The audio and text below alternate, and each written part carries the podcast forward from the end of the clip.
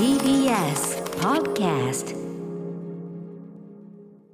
11月16日月曜日時刻は午後8時を過ぎました。TBS ラジオキーステーションにお送りしています。アフターシックスジャンクション略してアトロケ。はい、えー、パーソナリティはラップグループライムスターの私歌丸ですそして月曜パートナー TBS アナウンサー熊崎和人です。さあここからは聞けば世界の見え方がちょっと変わるといいなの特集コーナービヨンドザカルチャーのお時間です今夜のゲストはノーナーリーブス西寺豪太さんです。よろしくお願いいたします。どうもこんちゃーす。はいあゴッタ君のマイク入ってるかな？あ、俺のマイク入ってない。あ入った。入っへい。た入りましたかね？大丈夫ですかね？ああどうもどうも。はい。見事でございます。はい。ゴッタ君すいませんちょっと今日。あ、いえいえいえ。なんかねちょっと大事を取ってちょっとリモートにさせていただきましたけども。どうぞどうぞ。はい。じゃあ僕はもうあの僕もリモートにしますかって言われたんですけど、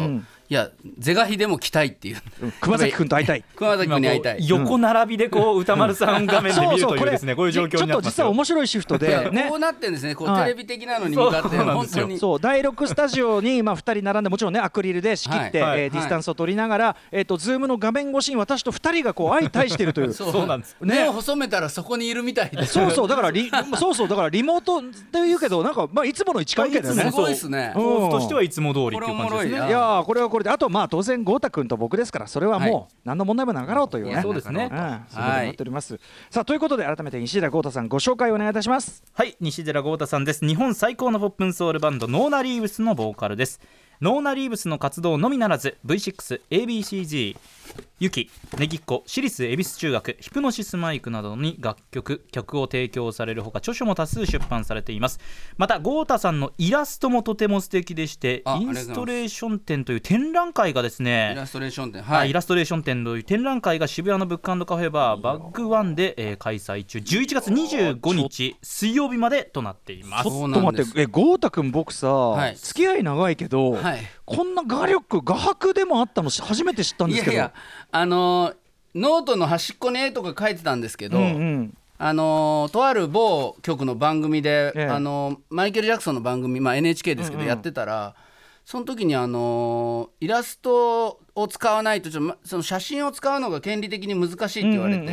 あるねそういう時。それで豪太さんのイラストを使わせてくれって言うから最初僕すごい怒って、え安上がりにしようとしてるんだろうって ちゃんとしたプロに頼んでくださいよって言ったら確かに確かに。いやそうじゃなくて絵がいいからって言っていただいて。えあそうですかって言ってこうその気になって書いたら評判が良くて、えうんうん。で昨日もこんな一昨日かなこんな歌丸さんにも見せますけど、これはマー今ビンゲートタミーテールかなんか？そのつもりなんですけど、うんまあ、ちょっとぼかしてるっていうかまあねソウルシンガー的な感じになってますけど。いやでもうんうん。いやすごいすごく素敵。好きで好きにななんかなんか書いてるとインスタとかに上げると周りに画家とかイラストレーターのプロの友達がいっぱいいて、ええピンポーンっつってえいろんな道具持ってきてくれるんですよ。ああああそれでなんかこうやるんだって教えてくれて。あプロのテクを。そうなんですよ。すごい。それでその人たちを飲みに連れて行ってそのなんかえよくわかんないんですけど教えてもらったことをお酒で返すみたいな、えいやいやいやまあねじゃあその NHK も安上がりなら僕も僕も。講座も安上がりで。講座も。いやいやいやでもなんかとにかく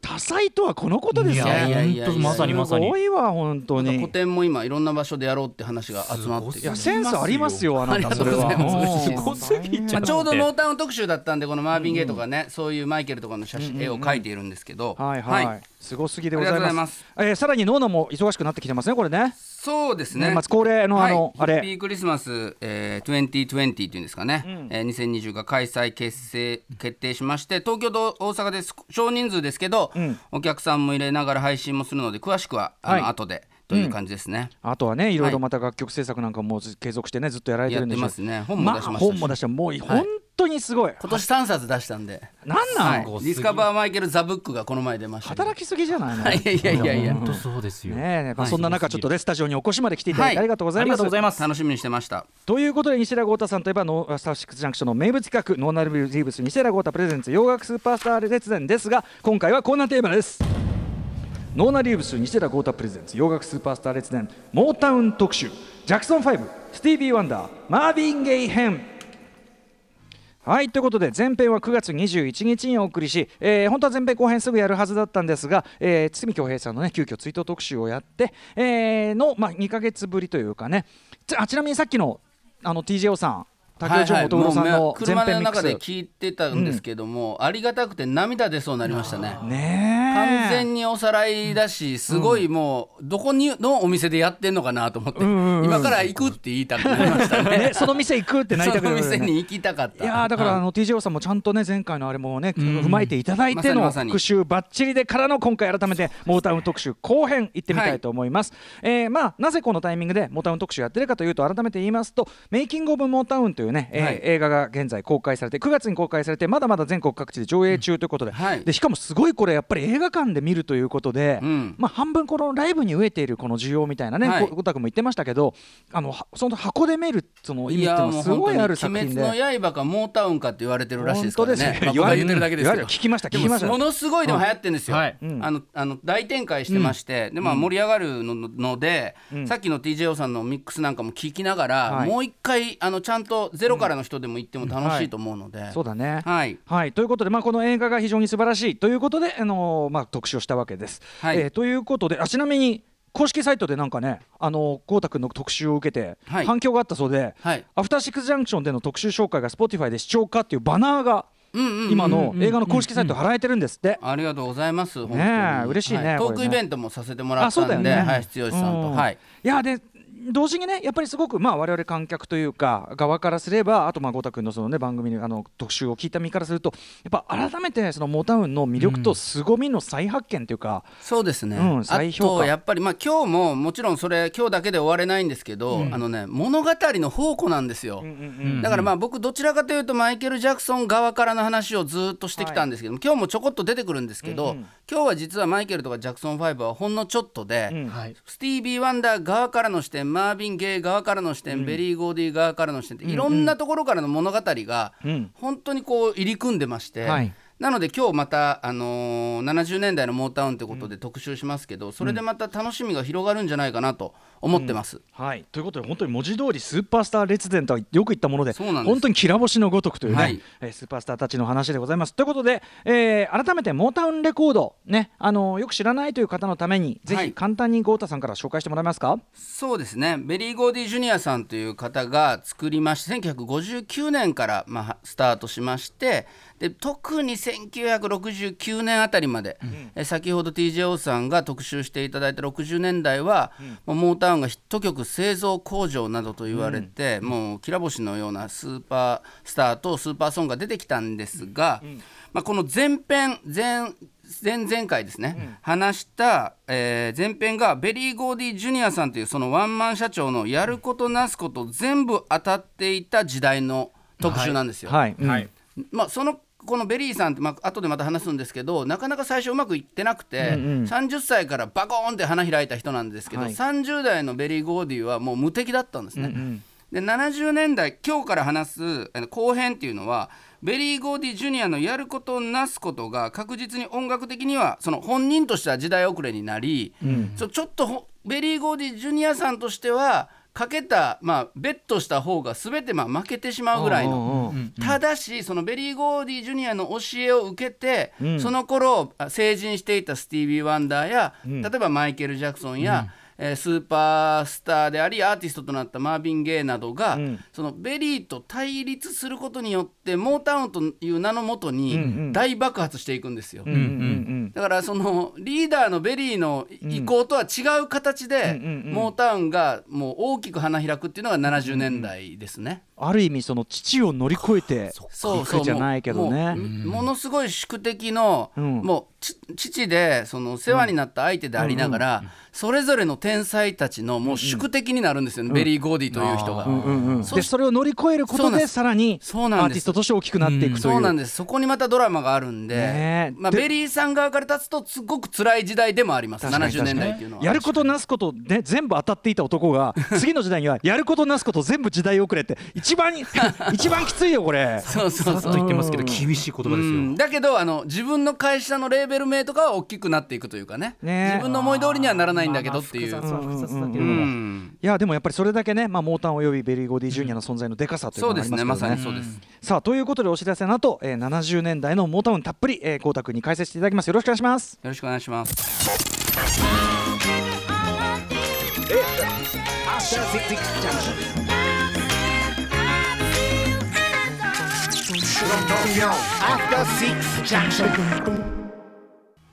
時刻は8時11分です。TBS ラジオキーステーションに生放送でお送りしています。アフターシックスジャンクション。この時間は特集コーナービヨンドザカルチャーをお送りしています。はい今夜は映画メイキングオブモータウン公開中ということでノーナリーブス西寺郷太プレゼンツ洋楽スーパースレスーパースター列伝、えー、モータウン特集後編をお送りいたします。ということで西寺郷太さんよろしくお願いします。よろしくお願いします。ちなみにちょっと僕あのズーム越しに拝見してるんですけど第6スタジオのそのお二人のそのね、あの隔てるアクリルの前に、あのベリー・ゴーディ・ジュニアさんのなんか写真パネルがはい置かれてて、なんか、あのお亡くなりになったみたいに見えちゃうんですよ。全然ご存命だ元気そのものなんだこれから僕がね十何年間ずっと部屋に飾ってるマジか！これこのあのベリー・ゴーディ・ジュニアさんの顔をあの水道橋博士さんの「ええ博士の異常な鼎談」っていう時に、ええマイケル・ジャクソン小沢一郎ほぼ同一人物説を、まあ、はいテレビで話したことがあったんですよ、ええこの、えっとはいウィーケンドシャッフルで話評判だったんで、そしたら作ってくれたベリー・ゴーディのパネルがあって、を作ったやつだ、うん。それをねあのくれたんですよ、はいはい。そのままずっと僕部屋に飾ってて。でもさやっぱりさねある意味はい。ポップの神様のね一、はい。人でもあるからねそれは。まだ全然ご存命で90歳ですけど。あの今回のメイキングオブモータウンを見るともうピンピンしてやがるから。ピンピンして元気なんですけど、まあちょっと今日は持ってきましたそのベリー・ゴーディさんのあ顔を。そういうことだったんですねそれで歌丸さんにもう、ええ。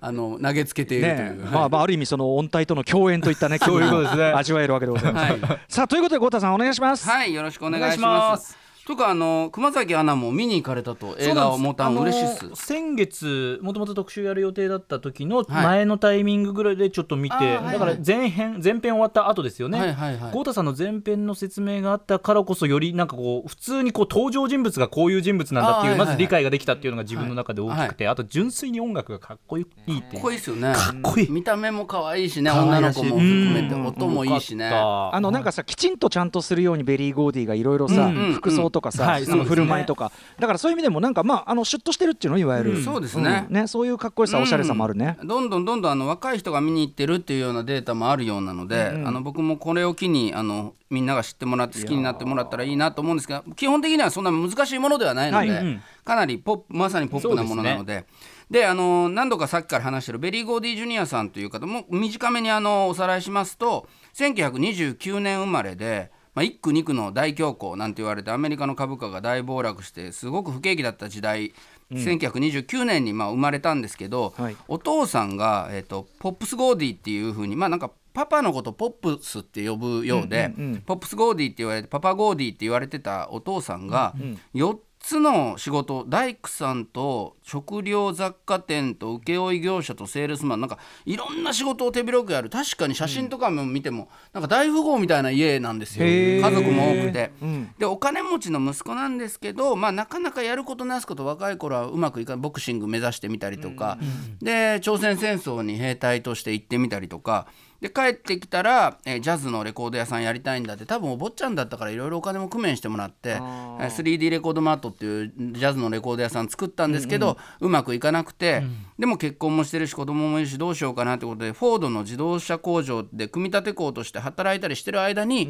や俺はもうちょっとうまいことやり楽しいことないかなと思ってる時にあ車の生産ラインを音楽にも応用できるんじゃないかみたいなことを思いつきまして。これがすごいけどねそうなんですよね、ななんかタイヤを作ったりとか、そのアンあのアンテナ作ったりとか、椅子を作って合体させて最後にボディを乗せてみたいな、ハンドルつけてみたいなそれを、まあ、作詞だったりギターだったりベースだったりドラムだったり作曲だったりアレンジっていうのに、まあ、応用したっていうのがその一つの発想だったんですけど、つまりその、歌って踊る人を前に出しその人たちは常にライブかショーかステージかレコーディングをしていて。制作陣はずっと曲作ってたらめちゃくちゃ便便利というか、まあ、早いやないかと、はいうようなことで、まあ、この考え方自体はティンパンアレイとか映画音楽の時代からものすごくあったんですけど、それを、まあ、黒人の一青年がい一男子が、まあ、作って、えー起業して黒人たちで経営した、まあ、白人ももちろん混ざってたんですけども、っていうことがすごく画期的だったんですよね。でその時にあの映画の中に出てくる、まあ、相棒のような形で出てきたえースモーキー・ロビンソンという当時20歳の天才青年と出会いまして、はいこの方は歌もうまいし見た目も可愛いしなおかつ、えー曲も作れるということでで10歳下のベリー・ゴーディとスモーキー・ロビンソンは友達になりますと。でこの映画の中でも、いやもうモータウンの歴史それはもう俺とスモーキーの歴史ゴーディーとスモーキー終わりみたいなこと言ってるんですよね。ひどい話なんですけど もっといっぱいいるやろっていう話なんですけど。まあでも二人がねおじさんがキャッキャキャッキャやっててね可愛いからうん。いやあとねこれやっぱり大事なことなんですけど長生き2人とも元気、元気だね。90歳っすよあの言葉早かった。9ねトークが早い。90と80とは思えないよ。ねあのそうあのさ回転が全然弱まってないのよ。マシンガントークでしたよそうなんねですよ。仲良さげに2人でね。ねでまあこの2人はどっちかというと経営者側だったんで、まあ言うたら美味しい思いしてるんですよ。お金的にも。であの映画の中でも社歌があってみんなで歌うとかでみんな嫌がってたけど。あのエンディングのね実はこれがねこれがそうあのちょっと前回特集の時言わせたけどこれ今回の映画の実は目玉でもあって。まさかのモータウン社歌そうなんですよね。これね GJ ジンが最初にこれ紹介し あの本映画の面白みを紹介するときにはい「歌さん」っつってね。あ「モータウン社歌って知ってる?」っつって。これをみんなダサくて疑いたがらないというね。そうそう。だけどその2人だけ歌ってんですよね この経営陣のね楽しそうに。でもまあまあ基本的にこのメイキング・オブ・モータウンが作られたのはベリー・ゴーディが、えまあ、89歳90歳になるということで音楽業界をもうこれもすごい話なんですけど、引退されてその記念に作ろうっていうことなんで、まあ、基本的に映画的にはベリー・ゴーディやスモーキーを上げる内容にはなってはおります。まあでも今までの史実逆にねベリー・ゴーディが悪役になることが多かったから。そうですね、さっきドリームガールズの話も出てましたけれども、ベリー・ゴーディひどいひどいやつだみたいな、まあ、マイケル・ジャクソンの話の中でも、まあ、どちらかといえば、まあ、事実なんでしょうけどマイケルに、まあ、お前なんか作曲も作詞も無理だから歌と踊り一生懸命やっとけよって言われて、マイケルに反対されて、それで出ていかれるみたいな、で結局マイケルは作曲も作詞もできたじゃんっていうことで、ちょっとこう、まあ、さっき話したことにつながるんですけど、ちょっと見る目のないやつみたいな、まあ、出方をしちゃうんですよね。だけどまあ基本的にはそれはまあ実際そうなんですけどでも本当は本当にまあまあいろんなアイディアを持ってスーパースターを作ったまあいい部分もたくさんある方で、今回はそれをね割とフィーチャーした。で特に90歳になってるんで、もうダイアナ・ロスと恋愛の間柄にあったとか、そういうこともなんかもう90歳の人に注意する必要もないかなみたいな。まあまあまあまあ。ねなんかそんなような形にもなっててなんかちょっと楽しく見れたなとは思うんですが、注意。で1961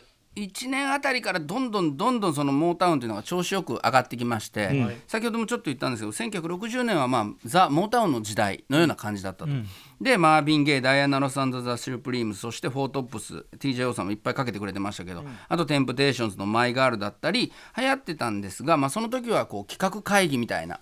あの曲をみんなで集めてどれがヒットするんだみたいなことで、はい。あのものすごく厳しくヒットを作るっていうことに対してやってたと。で最初はみんなそれでいいと思ってたアーティストも、いいないいな最高モータウンいい曲集まるし、ねいい曲どんどんもらえるし。うん。うん。ね。もう実際いい曲だったんで、うんうん。だけどこの1960年、まあ、今回このモータウン特集やったもう一個のそのあの狙いとしてはやっぱりそのブラック・ライブズ・マターだったり、まあ、トランプとバイデンとか、まあ、こういうあの戦いも今あの大統領選もありましたけれども、その黒人というまあ、僕らも含めた有色人種特にまあアメリカの黒人差別というものに対する問題っていうのがすごくまた改めてその問題になってますよねこの数年間。はい。なのその中でモータウンっていうアあのアーティスト集団がどういうふうにその60年代という、まあ、さらに厳しかった時代にこうサバイバルしてなおかつ愛されてきたかっていうことを、まあ、話したいっていうのもあったんですね。であの1960年にはジョン・ F・ ケネディさんが大統領に当選されたけど63年には暗殺されたと。そして公民権法が64年に、えーできたりですね。65年にはマルコム X さんも暗殺され67年にはモータウンのその本拠地であったデトロイトで暴動も起きている、68年にはキング牧師も暗殺されてしまった、そして1955年に始まって結果20年間続くことになるベトナム戦争もどんどんどんどん泥沼化ししていく中で、他のアーティストたちは他のレーベルだったり他の、まあ、ロックアーティストもそうです。自分で自分の歌を歌っている人たちはこの状況をおかしいだろうということをだんだん歌にし始めてきたんですよね。まあ、ボブ・ディランなんかフォークシンガーなんかまさにそうなんですけどそしてシンガーソングライターというようなブームも出てきて、えジェームス・テイラーもそうですけどもなんか自分たちでポール・サイモンもそうですね。自分たちで弾き語りしながら、自分の言葉を歌うっていうことで問題をもうちょっとポップシンガーソウルシンガーロックシンガーもこうあらわにしていくべきだっていう流れの中でベリー・ゴーディさんはすごいそれが嫌だったんですよ。音楽の中の世界だけはファンタジーで、まあ、恋愛のラブソングだったりその人種や、えー国が関係ないみんなが楽しめる5分間3分間を提供するべきだっていう考え方をかたくなに変えなかったんですね。でそのことに対して、まあ、いろんな人が反旗を翻したんですけど2人むちゃくちゃ文句言ってきた人がいたんですよ、メンアーティストが。そのな1人がマービン・ゲイそしてもう1人がスティービー・ワンダー。はいこれがまた、うんどっちもどっちっていうかもう本当音楽、音楽世界の天才同士のもう西と東の横綱みたいな人で、なんでこの2人がそのモータウンというレーベルにいたのか。それ自体がね。っていうぐらいの天才なんですよ。どんだけぐらいの天才かというと、まあ、2020年今年ですよ、はい。今年ローリング・ストーン氏が選ぶオールタイムベストアルバム500っていうもう全部のベストアルバムを、あの大規模アンケートで選んだ時に、はいえーローリング・ストーン氏が選ぶオールタイムベストアルバム5002020年度1位、マービン・ゲイの「ファッツ・ゴイン・オン」1971年5月21日発売なんですね。うんうん。ね、この「ファッツ54」が発売されたんですけど、で、えー4位がん。スティービー・ワンダーの「ソングス・イン・ザ・キー・オブ・ライフ」なんですよ。ごい全部の全世界のオールタイムですもんね。まあオールタイムの500中の4位と1位なんですけどこのスティービーの4位もちょっと損で、いいアルバム多すぎるんで。ああ分散しちゃった。票が割れてって4位なんですよ。言っちゃえばねマービンはほらちょっとあのね早死にしちゃったのもあるから。早く亡くなったのもあるし、うんうんうん。まああとまあまあ、キー・オブ・ライフ曲数がん。2枚組と4曲入りの意味でいっぱいあるんで、まあ選ぶならキー・オブ・ライフかなっていう票がそういうことか、4位になってるけど、まあ、でもここの4位と1位とかもこのベスト10あたりはもう本当に1位なんですよ。まあまあ俺の用語で言うあのね何位以上は全部1位みたいな。そういうそう。そうことですね、だからもうあのそのモータウンがすごいとか僕がモータウンファンだとかゴータウンポッドキャストやってるとかどうでもよくてももう全部の中でのその横綱だっていうのは別にエコひいきでも何でもなくええ。本当のことだってで、えーこの2人が、あのーまあ、今ね、あのーちょっと話戻るんですけど、じゃあジャクソン5っていうアーティスト僕もよくよく言うんですけど、ん。そのジャクソン5って、まあ、これモータウンがじゃあ江戸時代だったら、はい。家康なのか、綱吉なのか慶喜なのかみたいなそのモータウンっていう時代の中のどの辺りに位置してたのかっていうのが、多分その熊崎アナとかに、はい。モータウンスティービー・ワンダーマービン・ゲイじゃあジャクソン5って言った時に、うんうんデビューした順番とかもう一つ分かんないじゃないですか。はいわからない、でこのジャクソン5がデビューしたのは1969年の秋なんですけど、はい。えーこの時っていうのはさっき言ったモータウンがものすごい調子良かった10年のはい。ちょうど終わりぐらいに位置してるんですよ。59年に田村っていうレーベル作ってだんだんモータウンって名前がまあ一般的になっていくんですけど、はやることなすこと成功やることなすこと成功。でまあデトロイトからロサンゼルスにあ移転してもうやることなすこと何でもやった。うまくいったっていうのの最後の最後あたり、まあ、みんなちょっとずつ文句言い始めてきて大人は、ベトナム戦争のこと歌った方がいいんじゃないかとか、こんだけ差別されてんだからそういうことを歌歌った方がいいんじゃないかっていう中に、子供だったから、マイケルも、兄弟もポップなこと楽しいこと、えーみんなが、えー失恋して悲しいとか、そういうことを歌おうぜっていうベリー・ゴーディの理想に、もう全く何の文句もなく、そうだそうだ、僕はモータウンに入りたいっていうのが、ジャクソン兄弟だったんですよ。だからベリー・ゴーディさんからしたらだんだんだんだん売れた連中が偉そうになってくる中で、おっしゃええ子たち来た。この子たちなら我々の理想が、つまりそのこの細かいことじゃなくファンタジックな世界を作る良さってあるやんっていう。うんそれはそれでねもちろん理解できる。まあまままさに大事なんですけど、それプラスやっぱりこうあアメリカの中でもその黒人白人の対立ある中で、子供が来たからみんな好きみたいな、その差差別とか関係ない、もうともかくすごいし可愛いやんっていう。テレビもバンバン出てみたいな、そんな感じになったのが1969年のジャクソン5登場だったんですよ。あとジャクソン5的にはもっとおっかないお父さんが実際にそばにいたからですよね。ジョー・ジャクソンっていうね。ベリーゴーディーどころじゃない怖い人がいる最悪のねまあ、まあ、最悪まあ僕僕が好きなところもあるんですけど、だからベリー・ゴーディなんか全然優しいよそんないやめちゃくちゃ優しかったと思いますね、まあそのジョー・ジャクソンお父さんに比べたら。なんですけどまあその時に、えーベリー・ゴーディさんは、まあはい。実際この頃もう映画とかにも夢中になってて、ベリー・ゴーディさんは、えー次の野心を見つけてたんですね。映画界への進出、ハリウッドで成功するぞみたいな。あそんな時にあジャクソン・ファイブが来て子供たちが来た。もうめちゃくちゃ感動してる、べもうそこには彼らのスーパースターしかいないわけです。ダイアナ・ロスからシュープリームス、わあもう憧れのお姉さんたちって言ってね、テンプテーションズ真似してました、歌ってました。フォートップスカバーしてました。みたいな、で子供たちが来たからみんなも仲良くなって可愛いな可愛いな言って、言うてる時にですねベリー・ゴーディさんこう言うんですよ。マイあマイケルを含む兄弟たち。ーえ。君たちの曲は 3, そ3曲連続でナンバーワンになるよ、覚えておいてやおっちゃんの言うこと。もうもうだから、あの俺が言えばそれが実現するんだみたいなね。ですね。1曲目も1位や。うん。2曲目も1位。はい。それだけちゃうで3曲目も1位になるからああそれ言われた子供たちは本嬉しい。当？本当？って言うんですよ。子供たちは「やったよし僕たちナンバーワンさ。ナンバーワンさ。ベリー・ゴーディさんのトー3ン曲のナンバーワンさ」って言って喜ぶんですよ。劇場。最高この劇場。イメージできるでも。だけど、うん。ベリー・ゴーディの予言は外れるんです。おおあら。なぜかというと4曲連続ナンバーワンになるから、あそういうことかえー今後ろでかかってる「I'll be there」までの「I want you back」帰ってほしいのっていう邦題ついてますけど、ABC「The Love You Save」「I'll be there」この4曲がナンバーワンに全米ポップチャートでナンバーワンになるだけでもなく、このね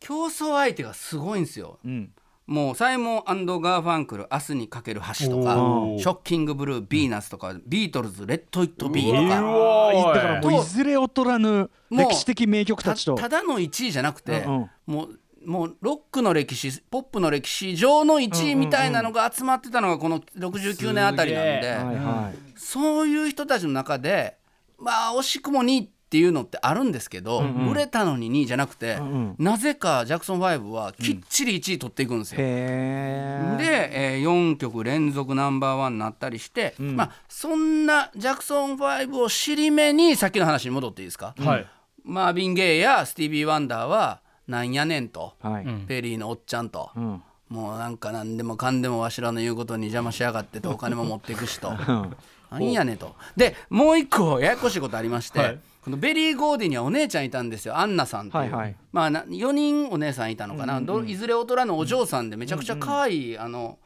お嬢さんたち、はい。お姉さんたちなんですけど、えでまあベリーは可愛がられてたんですが、ん。あのーそのベリーのお姉さんにアンナさんっていうお姉さんがいまして、はい。ん。えーマービン・ゲイが二十歳だった時に37歳。年上の。17歳年上の綺麗なまあ女の人やったんですけどまあワシントン DC で生まれた1939年生まれのマービン・ゲイスラッとした若者でちょっとこのマービン・ゲイはマービン・ゲイでまたゆっくり話したいんで、その家族の問題とか彼の、はい。それはちょっとぶっ飛ばしますけど、まあともかく背も高くてハンサムで歌もうまいしドラムもピアノもうまいっていうすごい人やったんです。で、えーそのマービン・ゲイがは二十歳で、まあ、女の子たちキャーキャー言ってもダイアナロスとかもかっこいいって言ってたらしいんです、もうモータウンの人たちの女の子たちもマービン・ゲイに憧れてた若者がゴーディのお姉さんのアンナさんのことを好きになるんです。よこれまあ両方逆やったっていう説もあるんですけど、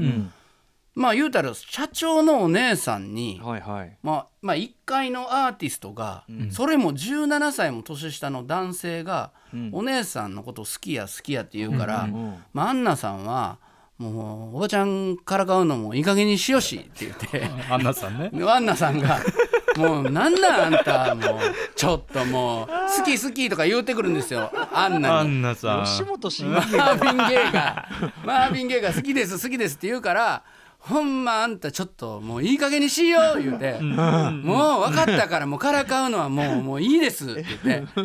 いいですいいですって言ってはい。もうその押し問答をしてるんですけうんうん。どもうともかくアンナの家に毎日通っては、うん。窓をもうこれもね、気持ち悪かったらもう最悪なんですけど、ええ。まあ、マービン・ゲイも爽やかな好青年ですから「トトトン」っつってうん「アンナおはよう」言うて。まあ二十歳のね。行くんですようんうん。でももうあんたもういい加減にしなさい。もうどっか行きなさいって言ってて、うん。もうあんたも若い子いるでしょと、ん。あんたキャーキャー言われとるがなと、ん。言ってたらまたカンカンって言って「おはよう」っつって何ヶ月かそれ続けて、うん。へうん。である時来ない日があったんですよ。ほその約束の時間というかい。つもの時間。い。つも来る時。にうん、でえっと思ってアンナが窓から顔出したら僕のこと探したってマーうビンわもうドラマだこれは。言ったらしくてまあ、そっから結婚するっていうところに至るんですよ。あついに二人は。すごい。ついに2人は17歳差で。おめでとうございます。おめでとうございますなんですけど まあややこしいです。社長のお姉ちゃんと結婚してるから社長の義理の兄貴になるんですよねマービン・ゲイが。そうだね。そういうことか。おうおうおう。そうめちゃくちゃやんって話なんですよ。もうあのまあワンマン社長ですから、はい。あのーベリー・ゴーディは絶対的権力者やったんですけど、ん。ファミリーになっただけじゃなくて、なぜか姉ちゃんの旦那になってしまうっていう、えこベリーゴーディ的にはこれはどうなの？いやもう最初は「お前大丈夫か」と、うんうん。ちの姉貴をちゃんとしてくれんのかと思ってたと思うけど、なんか2人とも仲良さそうやしええかってまあ途中まではなるんです。なんかそのねモータウンっていうあの映画にも描かれたけど、い。モータウンっていう会社自体が、まあ、うまくいってる時はすごい疑似家族っていうかそうなんですそうなんです。ね、そういう感じもあるから、はい。うん。うんまあ、あとまあ女性関係はもうベリー・ゴーディも人のこと全然言えないんでなるほどね。っていうのもあったのかもしれません、まあ、少なくとも途中までは別にそこまで、まあまあ、最初の前半は別に悪くなかったんです、まあ、こっからの話はまたマービン・ゲイ編で、そうだえーね、めちゃくちゃ話したいんですけど。マービン・ゲイはその What's Going On の革命もあれば今後ろに流れてはい。る Sexual Healing の、あるほら要するリズムボックスのね。そうメ、はい。マシンビート革命っていうのもそうなんですあるから。そうなんです。だから僕のしてる話ってこれバラバラなようで、80s 関ヶ原にもめちゃくちゃつそうながなんだよってくるし実はさ、やばいねこのユニバース。今日の特集は1969年から1985ジャクソン5登場から We Are the World までってしてるんです一応。おう。もうすっごいすっ飛ばして話すんですけど、うんうんうんでも今までしてきた 80s 関ヶ原にこれ、一番切り込み隊長したのはマービン・ゲイですから。そうなんですよ、皆さん、今の話のね、はい。まあ、60年代のあの、はい。ポップソングがあって「I had through the grapevine」も今日かけていただきましたけど、そんなんでもヒットしてたんですけどでそんなマービン・ゲイ、はい。まあ、なかなか精神的にもちょっと落ち着かないところまでもう僕もめちゃくちゃ好きなんですね。もうめちゃくちゃ好き、まあ、ノーナ・リーブスのノーナってマービンの娘のノーナ・ゲイから撮ってるぐらい好きなんで、もうめちゃくちゃ好きなんですけどでそんなマービン・ゲイは、まあ、ちょっと精神的にもこう一筋縄ではいかないところがありまして、それでまあヒットもしてたんですけど60年代の終わりから70年代にかけて、まあ、冬眠してるという言い方もされてたぐらい、ちょっとその音楽から離れるような時期があるんですよ。まあそれはままさにベリー・ゴーディ的な3分間で分かりやすくてみんなが踊れて、すぐ覚えられてみたいな音楽からのその脱却したいっていうのもあったと思うんですけどでモータウンはマービンに「お前なんでスタジオ入りしひんねんお前ずっと待ってるぞ」って「はよはよ作れよ」っていつ製品プロダクト渡してくれるんだっていうことをずっと、まあ、会社から言われて「ちょっと待ってよ」と。その自分の曲はプロダクトちゃいますよというようなことも言いながら、マービン・ゲイはずっとこうまあうだうだしてたんですね。はよせえよみんな待ってるぞって言われてたんですけど、まあなかなかうまく出さなかった。そのあたりに、えー弟のフランキーフランキーさんがベトナムから帰ってきたと。あ俺このレジュメの期間っていう字間違えました。直しとか後で。レジレジュメだから誰にもバレません。それは。あのツイッターで今見えるんでね。歌丸さんなんで。あ帰還はずまあいいや。これは直しますけど。ベトナムから帰還したあの兵兵隊として帰ってきた弟のフランキーさんがもうともかくひどいもんだったとベトナムでの見てきたことがもう人の死とその町の破壊と、とんでもないことになってるって怒りとかエネルギーがもうすごい、あの聞いてうんそうかと、その僕はポップミュージックやってこうソウルやって、なんかちょっとそれは負い目を負ってるけど、お前弟よとそんなことがあったのかっていうことでものすごいこう落ち込むんですね。でその頃に、えーフォートップスというグループからレナルド・ B・ ベンソンさんアル・クリーブランドさんという人がこの「What's Going On」という曲のえーものもまあ本人たちはもうほとんどできてたって言うんですけど、えー曲を、えーこんな曲があるんだっていうふうにマービンに言ってきて、マービンが一人のた、えーいろんな声を重ねたりしながら作った曲が「What's Going On」っていう曲なんですけど、この曲をリリースしようリリースしようと思ったら、反対した人が出てきたんですよ。はい。それがベリー・ゴーディ・ジュニアさんで「こんな歌流行るかい」と。そんなもう3分で誰でも分かる簡単な曲を求めてる大衆の中に埋もれてしまうよ、ということで何ヶ月も出してくれないんですよ、はい。社長は。えーって言ってめっちゃいいですよって言うんですけど、もう絶対出さない。こんなん絶対売れるわけないしってな,、なって「えなんでですか?」ってなって「じゃあもう僕、もうこれ以上モータウンでもうレコードレコーディングしません」もうそれぐらいの喧嘩して出したのが「初ゴン読んで、はい。ちょっと前の話ですけど、オールタイム素晴らしいアルバム500の、もう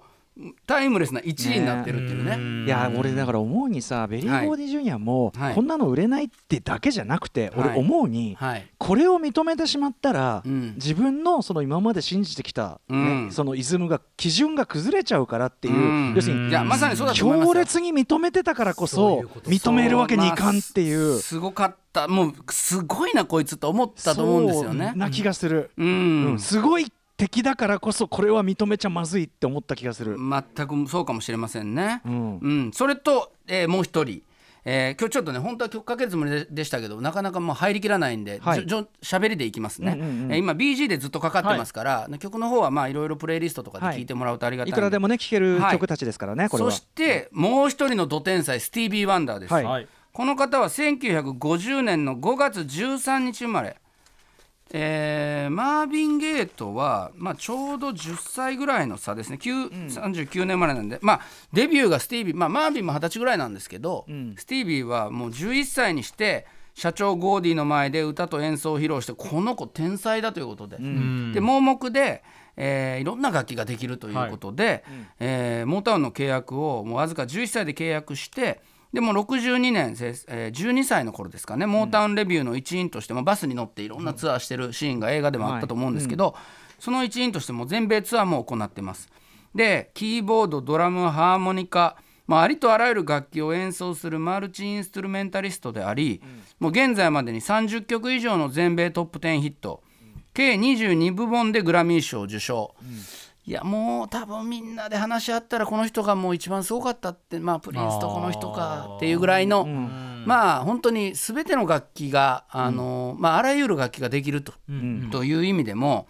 うんスティービーのやっぱり右に出る人はいないかな。あと多作だったんですね途中までは、うんうんものすごいアルバム名作がありますので、んそれで1962年アルバム「えーレコーデッドライブ The 20 Year Old Genius」とシングル「フィンガーティップスパート1」とさっきあの TJO さんもかけていただいてましたけど、これで全米ビルボードトゥ、えートップ200でどちらもアルバムもシングルも首位を獲得するという。でこれ13歳でのソロシンガーとしての首位は現在でも史上最年少記録なんで、まあ、マイケルはどちらかというとあのジャクソン5でだったんで、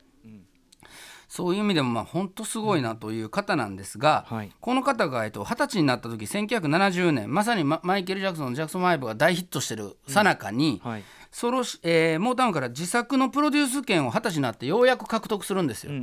自分の曲作る権利くれって言って。で、はい。もらったのが、えーもらってからもうここぞとばかりに名盤を作りまして、はい。特に1972年の「トーキングブック」1973年の「インナービジョンズ」1974年の「ファーストフィナーレ」というこの3部作はもう僕も大好きなアルバムなんです。ちょっと聞いてもらいましょうかねこの、えーアルバム「トーキングブック」から「You are the sunshine of my life」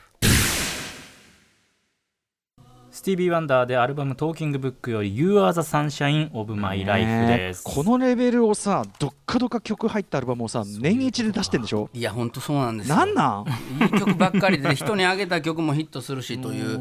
もう本当にこれ音楽洋楽とか関係なくあの一発目にあの聞いてもらいたいのはやっぱりこのスティービー・ワンダーの70年代の作品かなって熊崎君お子さんにどうですか？お子さんに聞かせるいやいやいやとしたら合いますよスピーディーじゃない？うん。これはね誰が聴いてもっていう感じですよね。そうそうそう。もう音楽の気持ちよさうん。が全部入ってるから美しさ気持ちよ心地いいさ。感じもしますし、そうですね。で、えー今回「メイキング・オブ・モータウンの」えー特集なので、うん。もう一人あのちょっと最初に話して、えーこの人は今どうなってるのかということでスモーキー・ロビンソンの話をしたいんですが、スモーキー・ロビンソンは1972年にミラクルズを脱退して、まあ、ちょっと引退するみたいな説もあったんですけど、また戻ってきてソロ活動したと。でこのスモーキーの曲この曲も大好きなんで聴いてほしいんですね「Baby That's Backcatcher」アルバム「Quiet Storm」に収録されております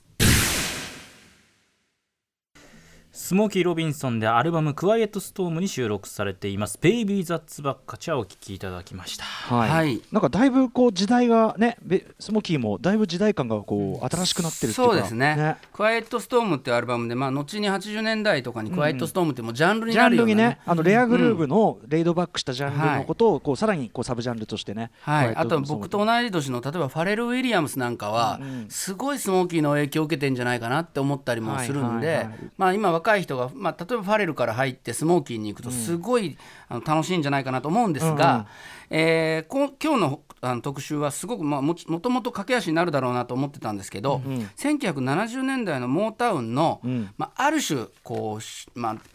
まあ、集結した結晶みたいな曲を一曲最後にかけて終わりたいんですが、僕の話これからも全然続くんで、ええ。足りないところは話すので,、はい。でこの曲1978年に発表された「Pops We Love You」って曲なんですけど、えーベリー・ゴーディさんのお父さんのことをポップスポップスって言ってみんながパパパパって言って可愛がってもらってたんですね。さっきおっしゃってましたね。で最後ちょっとポップスがなくなるかもしれないっていう、あの病気だっていうことがありまして、でみんなであのスーパースター4人にベリー・ゴーディが声をかけて、えースモーキー・ロビンソンダイアナ・ロススティービー・ワンダーマービン・ゲイにリードボーカルを取ってもらうと、はい。いうことで、まあなんか自分の親父が亡くなるのの歌をなんかねアーティストに歌わせるみんなに歌わせるってすごいね。なんなんやってちょっと思うんですけど、うん。でもこの曲があまりにも素晴らしいので、ん。最初ダイアナ・ロスが歌って、ん。次マービン・ゲイが歌って、ん。そしてスモーキーが出てくるんですけどその途中でダイアナが「Sing it Smokey」って言うんですけど、うんうんうん。で最後スティービーなんですけど、うんうん。いけるとこまで聞いてもらえるとモータウンって素晴らしいなと思うのマイクパスモンなんだねね。はいそうなんです、うんうん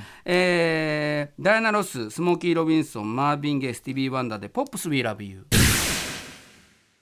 ダイアナ・ロススモーキー・ロビンソンマービン・ゲイそしてスティービー・ワンダーで「ポップス・ウィー・ラブ・ユー」でした。なんか思ったよりノリノリなディスコ曲なんですね、いやもうノーナ・リーブスが何やりたいかってこれやりたいっていう。やっぱまあ自分の中でのその本当になんか中心というかへでこのやっぱそのマイクリレうん。ーの妙っていうのがまあ一つそのまあちょっとその家族的ないい意味でもなんでお父さんの歌やねんっていうところもあるんですけどモータウンの一つのやっぱり魅力でありまあ、マイケルなんかにしたらなんか嫌やなっていうとこもあったと思うんですよね、なん何かとそのなんか家族でくくられるみたいな。あ。なんかモータウンというかあの疑似の家父長制の歌のようにも聞こえるもの。そうそうなんですよね、うんうんうん。ただまああの本当にダイアナとスモーキーとそれからマービンとスティービーで歌ってるんで、悪いわけがないというか、んんいやーかっこいい特にね3バース目でスモーキー出てきた時にグッときちゃうんですけど、うんうんまあ、そういう意味でも、えっと、僕があの、ま、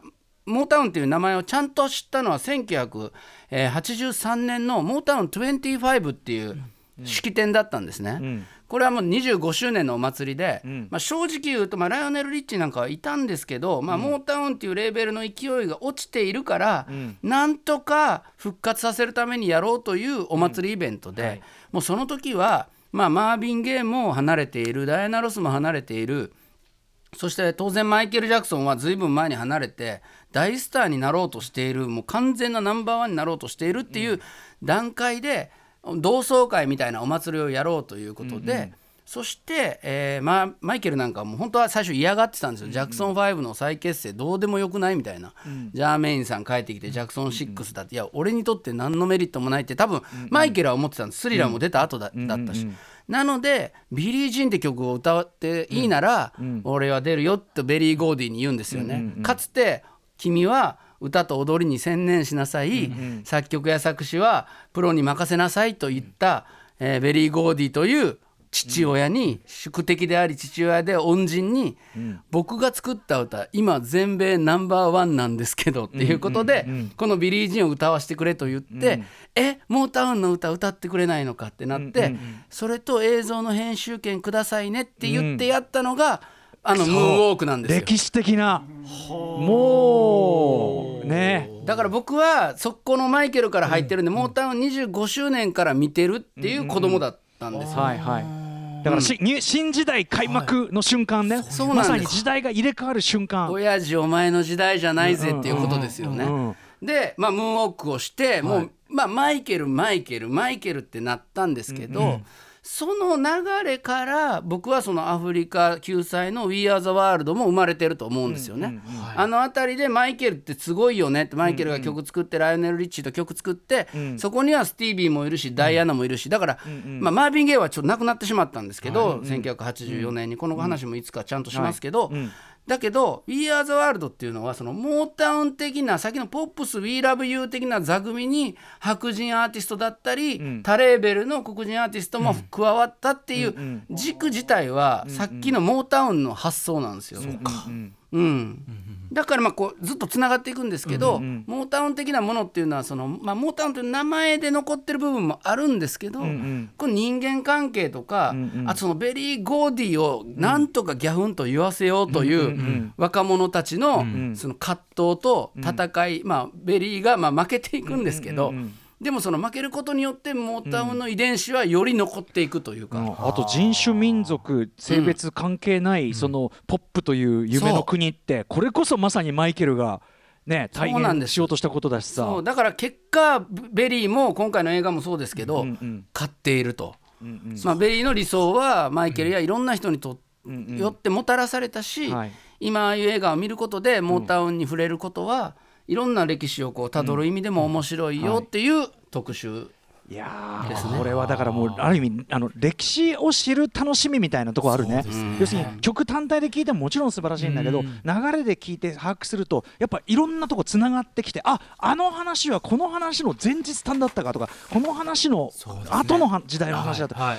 これがやっぱ醍醐味じゃない？このスーパースター列伝。いやーつながってきましたねだんだんね。やばいですよ、はいもう語り口が。あと劇場がね途中のねあの小劇場がすごい。お見事。今日のベリー・ゴーディーとねあのマービンとあのね。アンナのあんな、はい。あんな、あんなくさん、あだりはね。んな口調だったんだって思っちゃいますね。あそんな口調やったと吉本新喜劇見てきましたから僕。は 最高でした。ありがとうございま面白かった。さあということで、えー、と西田豪太さん、えーはい。ご自身のお知らせ事などあればお願いします。一個だけいいですか？えっと、僕のボディームーブス PYT というこれマイケルのカバーの、えーアナログが12月9日に、えーリリースされます「ファンクビジョン」というソロアルバムからの7インチシングルカットで、え2曲入り EP ぜひゲットしてください。はいあとまあとにかく豪太君もう文字通りねそのねあの古典も含めて文字通り多岐にわたる活動してますので、まあ一番チェックするとホームページ SNS はい、ゴータンポッドキャストよろゴタンしくお願いしますゴタ。ンポッドキャストでございます。ということで今日は洋楽スーパースター列伝モータウン特集後編でした。次回は12月14日月曜これ何やるかほぼほぼ決まってる感じですかね。はいあれかな？はいこの間言ってたあれですね？西寺豪太さんありがとうございましたあり。がとうございましたありがとうございました。After Six Junction.